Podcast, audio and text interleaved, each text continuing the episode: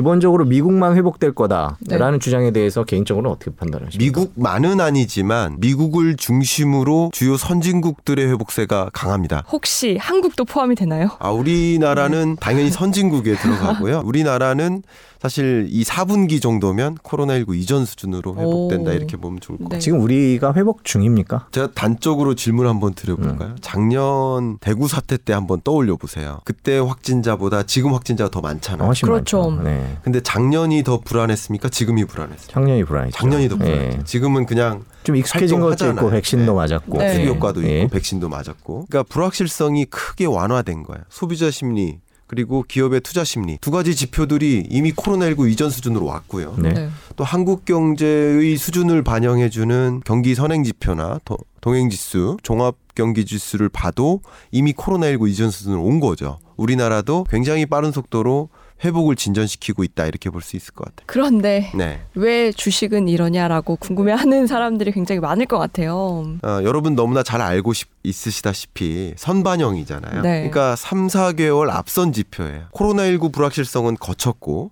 경제 회복이라는 것은 이미 반영된 거예요. 근데 지금부터 3개월 정도를 본다면 계속 안 좋은 이슈밖에 없잖아요. 뭐 헝다그룹을 비롯한 여러 중국발 뭐 부채 문제도 계속 가시화될 것 같다. 기준금리 인상 속도도 가속화될 것 같다. 인플레이션 문제도 계속 어, 갈것 같다. 네. 막 이런 여러 가지 이슈들이 22년 초를 상정했을 때 더 불확실한 요소가 많아지는 음. 거예요. 그러니까 코로나19와 같은 거대한 불확실성 요소는 없어지는데 이제 또 다른 요소들이 등장한다고 생각하면서 돈의 이동이 시작된 거죠. 음. 안전자산으로. 중국 얘기를 조금 잠깐 해봐야 될 것 같아요. 음. 중국 경제가 세계 경제에서 차지하는 비중이 크죠. 네. 예, 큰 상황인데 중국 경제 침체가 오는 거 아니냐. 뭐 이제 헝다발 얘기도 나오고 그거 말고 다른 얘기들도 나오는데 네. 2022년 전망은 어떻게 보고 계십니까? 코로나19 이전 수준의 중국 경제 성장률이 대략 6%였거든요. 네. 물론 과거에는 뭐 한 14, 13까지 찍다가 중장기적으로 이렇게 쭉 안정화 네. 13, 12, 11, 10 계속 떨어졌죠. 하다가 예. 6까지 온 건데 기본적으로 6%라는 성장률은 굉장히 높은 거죠. 음. 그렇죠. 경제 규모에 비하면은 높은 그렇죠. 거죠. 어, 네. 굉장히 높은 거고 예. G2니까요. 23년부터의 성장률이 정말 6%를 유지할까? 그러니까 경기 침체라고 한다면 중국 경제 입장에선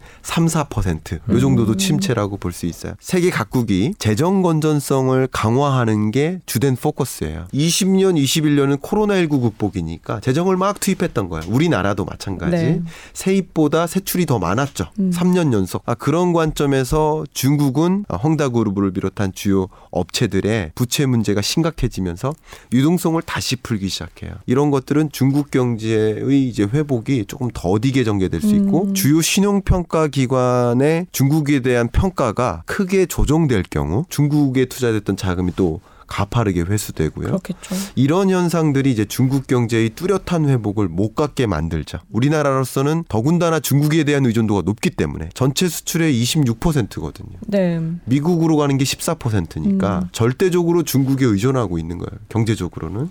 그러니까 그렇기 때문에 우리나라는 더 휘청일 수 있어요. 음. 아, 그런 것들도 다른 나라보다 주가 조정에 영향을 미치는 거죠. 음. 중국 경제 위기는 곧 한국 경제 위기라고 보는 거예요. 아 그렇기 때문에 이제 중국 경제 이슈를 좀 계속 들여다 보셔야 되고 다만 부채 문제가 예전부터 전개되어 왔기 때문에 그러니까 위기라 한다면 부채를 상환하지 못하는 그래서 금융 부실로 연결되는 이게 위기인데 음. 그렇게까지 전개되지 않도록 중국 정부가 움직일 거라고 봅니다. 중국이 이제 기업 부채가 문제고 뭐 미국은 정부 부채가 문제고 우리는 가계 부채가 문제다 이런 얘기를 하는데 우리 네. 가계 부채 전망은 어떻게 보세요? 지금 아. 정부가 가계 부채 바짝 가계 부채의 증가 속도보다 더 중요한 것은 채무 상환 능력이 있는지를 진단해야 음. 되거든요. 사실 가계 부채 규모, 이 총량의 문제가 아니라는 거예요. 음. 채무 상환 능력을 분석해 보면요. 소위 고소득층 1억에서 2억 정도의 부채를 갖고 있단 말이죠. 네. 근데 이 고소득층의 부채 부실이 없어요. 음, 그렇겠죠. 고소득층 채무 상환 능력이 음. 굉장히 네. 낮아 어, 높아요. 근데 이제 저소득층 하위 20% 이들의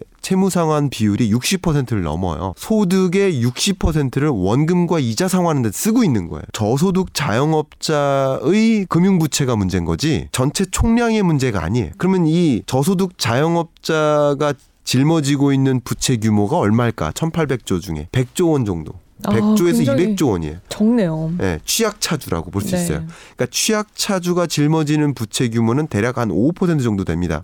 저의 진단이 아니고 한국은행의 진단이에요. 취약차주는 다중채무자이면서 빚을 여러 개 갖고 있으면서 저소득층이거나 다중채무자이면서 신용등급이 낮은 이런 계층을 취약차주라고 하는데 이 취약차주들이 주로 저소득층이면서 자영업자일 가능성이 굉장히 높거든요. 네. 총량적 규제가 아니라 채무 상환 능력이 현저히 떨어지는 이런 계층의 채무 상환 능력을 보존해 주는 정책을 통해서 음. 가계부실 문제를 잡아야지 총량적 규제를 하면 이 사업을 영위하기 위해서 부채가 필요한 계층은 또 부채를 못 져요. 특히 예를 들어서 실거주자들 같은 경우도 나 요 정도만 부채 의존하면 이제 집을 살 수 있는데 이들도 집을 못 사요.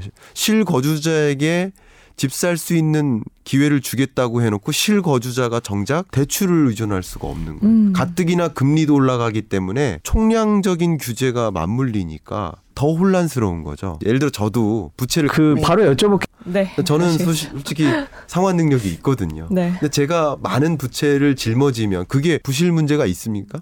아니라는 아니죠. 거죠. 네.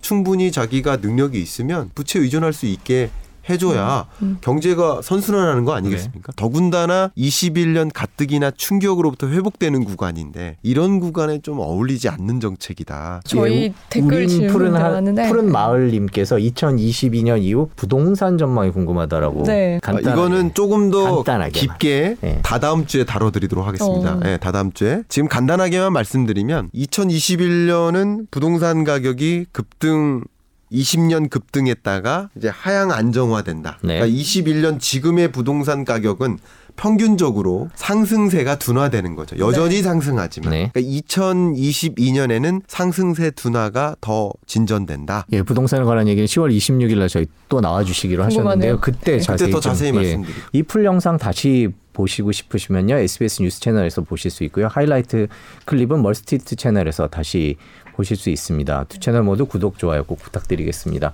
김광석 교수님, 김혜윤 기자 모두 수고하셨습니다. 고맙습니다. 네. 감사합니다. 감사합니다.